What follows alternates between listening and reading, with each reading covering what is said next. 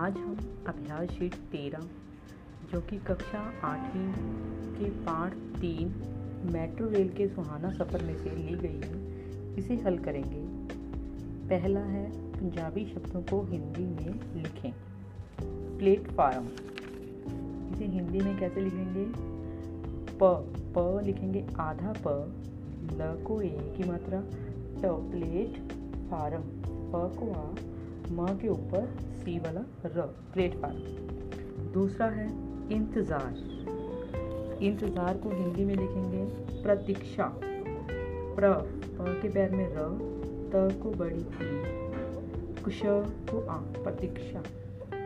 दूसरा नंबर, निम्नलिखित प्रश्नों के एक या दो वाक्यों में उत्तर लिखें. पहला है, गुरुजी ने बच्चों को क्या वचन दिया?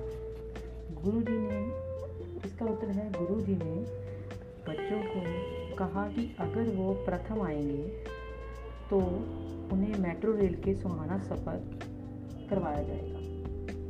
अर्थात गुरु जी ने बच्चों को प्रथम आने पर मेट्रो रेल के सुहाने सफ़र का उपहार देने का वचन दिया।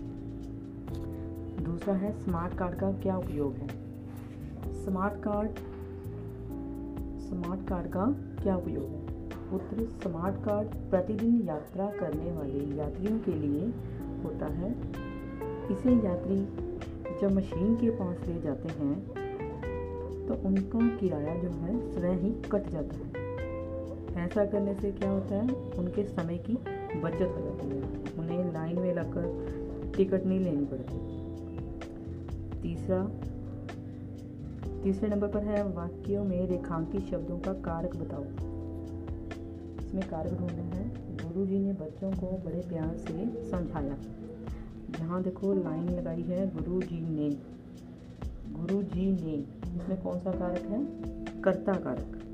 कर्ता कैसे लिखना है? क, त को आगे मात्रा, ऊपर र, कर्ता कारक। चौथे नंबर पर है, मुहावरों के अर्थ बताकर वाक्य बनाओ। पहला है, दंग रह जाना, हैरान रह जाना। इसका वाक्य बनेगा, बच्चे मेट्रो रेल को देखकर दंग रह गए। दूसरा है, मन बहलाना। समय गुजारना। इसका अर्थ है, समय गुजारना। बच्चों ने यात्रा के दौरान कुछ खेलें खेलकर अपना मन बहलाया। मैं आशा करती हूँ कि सभी बच्चों को अच्छी तरह से समझ आ गया होगा। धन्यवाद।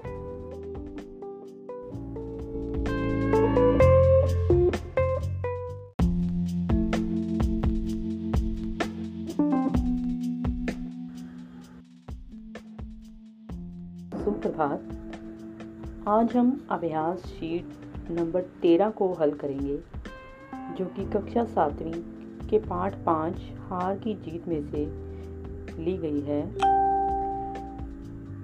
पहला है पंजाबी शब्दों को हिंदी में लिखें। लगाम। लगाम का क्या लिखेंगे? लगाम। लगाम को हिंदी में भी लगाम ही लिखेंगे। भगवान। भगवान का भी भगवान। इसमें भ जो है, भ भालू वाला लिखना है। तीसरा है अपाहिज। अपाहज को हिंदी में अपाहिज लिखते हैं। अपाहिज, अ, प, को आ, ह, को छोटी की मात्रा, ज, अपाहिज। चौथा है मंदिर।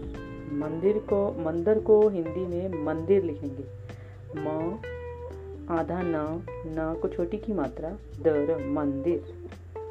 दूसरे नंबर पर है, निम्नलिखित प्रश्नों के उत्तर एक वाक्य में लिखें। पहला प्रश्न, बाबा भारती को अपना घोड़ा क्यों प्रिय था? बच्चों इसका उत्तर है, बाबा भारती का घोड़ा बहुत सुंदर और बलवान था। वह उसे सुल्तान कहकर पुकारते थे। वह उन्हें दाना खिलाते थे और घोड़े को देखकर खुश होते थे। जैसे ही वह सुल्तान कहकर आवाज़ लगाते थे तो घोड़ा उनके पास आ जाता था। तीसरे नंबर पर है मुहावरों के अर्थ लिखकर उनके वाक्य बनाए। हृदय पर सांप लौटना। इसका मतलब है बहुत नफरत करना। नफरत होना या ईर्षा होना। वाक्य बाबा भारती के घोड़े को देखकर खड़ग सिंह के हृदय पर सांप लौटने लगा। मतलब कि जब बाबा भारती के सुंदर घोड़े को देखा तो खड़ग सिंह के मन में ईर्ष्या पैदा हो गई कि मैं भी इस घोड़े को ले लूँ।